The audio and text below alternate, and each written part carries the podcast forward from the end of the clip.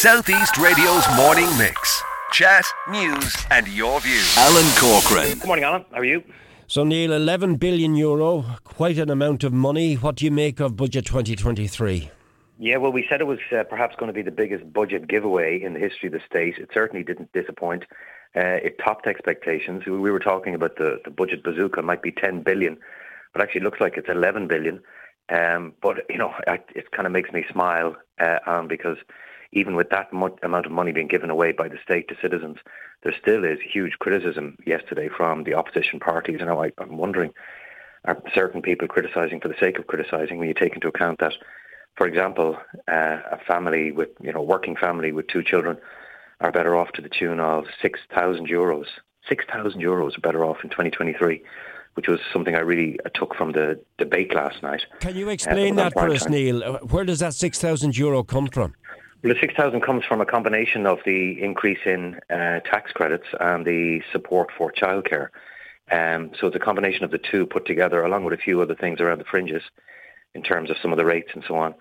And uh, a working family with mother and father and two small kids are better better off to the tune of 6,000 euros in 2023. We've never seen a, a budget like that that would deliver that sort of immediate benefit. That's outside of obviously the energy credits and the some of the the other um, measures that have been brought in. But overall, Alan, Baker Tilly would really welcome that increase up to 40,000 for, for workers before they hit the high rate of tax. And the reason for that is very simple. We represent a lot of SME business owners who are facing into the winter with a lot of trepidation. And they're, they're also facing into a lot of wage demands from a lot of the people, the employees, quite reasonably looking to try and keep track of inflation. This is going to make it a little bit easier for them. It's going to ease the pressure, we think, on some of those SMEs because it's clear that a lot of their employees are going to be getting a benefit from the changes.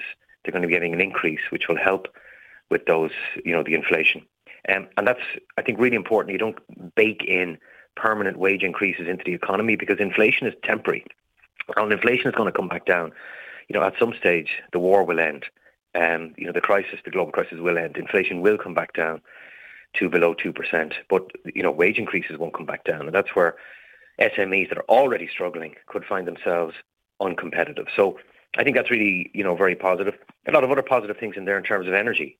A lot of talk about the benefits, say, to families, but also SMEs are liable to get up to 10,000 euros per trade uh, to get them through the winter. In other words, 40% of the increase is effectively going to be uh, taken away from them and paid by the state. Um, that's going to be a big help to a lot of the clients that we're helping um, particularly in the hospitality sector. You know, somebody who's they're running a, a kitchen, a high energy kitchen, for example, in a restaurant business, cafe, uh, where the you know, electricity costs are going to be high, and even for larger businesses, then there's the Ukraine Crisis Fund being set up for up to two million for heavy energy users.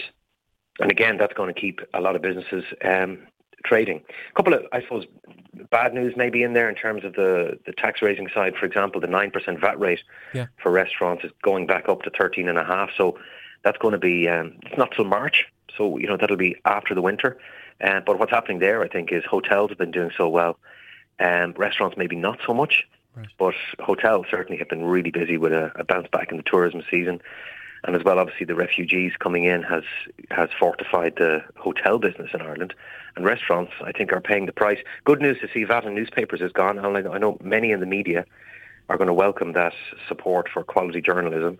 Um, so it's good to see that uh, your newspapers now no longer nine percent VAT, but down to zero. Uh, what about what about construction, Neil? Construction, I believe they ain't too happy. I believe there's a ten percent levy yeah. is going to apply to concrete products. Is that going to push push up the, the, the, price of property, the price of houses, the price of buildings? Inevitably, inevitably it will. I think the government took the view that it's not going to be significant. I, I, I heard that perhaps the cost of building a home might go up by say one or two thousand euro.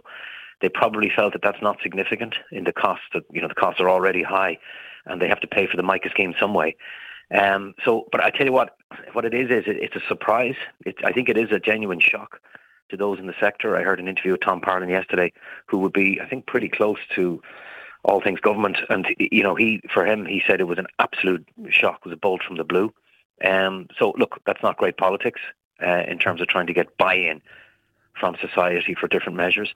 Um, so look, not great news, but again, not absolutely massive in the overall scheme of the yeah. budget. If you frame it in the context of it, this is a it's a giveaway. This is a giveaway budget. Uh, we haven't seen anything like it since Charlie McCreevy back in the mid 2000s. Um, so on overall, we would welcome it. Uh, I think you know there's a there's in, there's something in there for pretty much everybody, um, and I think there's a lot of SME businesses who who were perhaps worrying about the winter now have they've got some hope.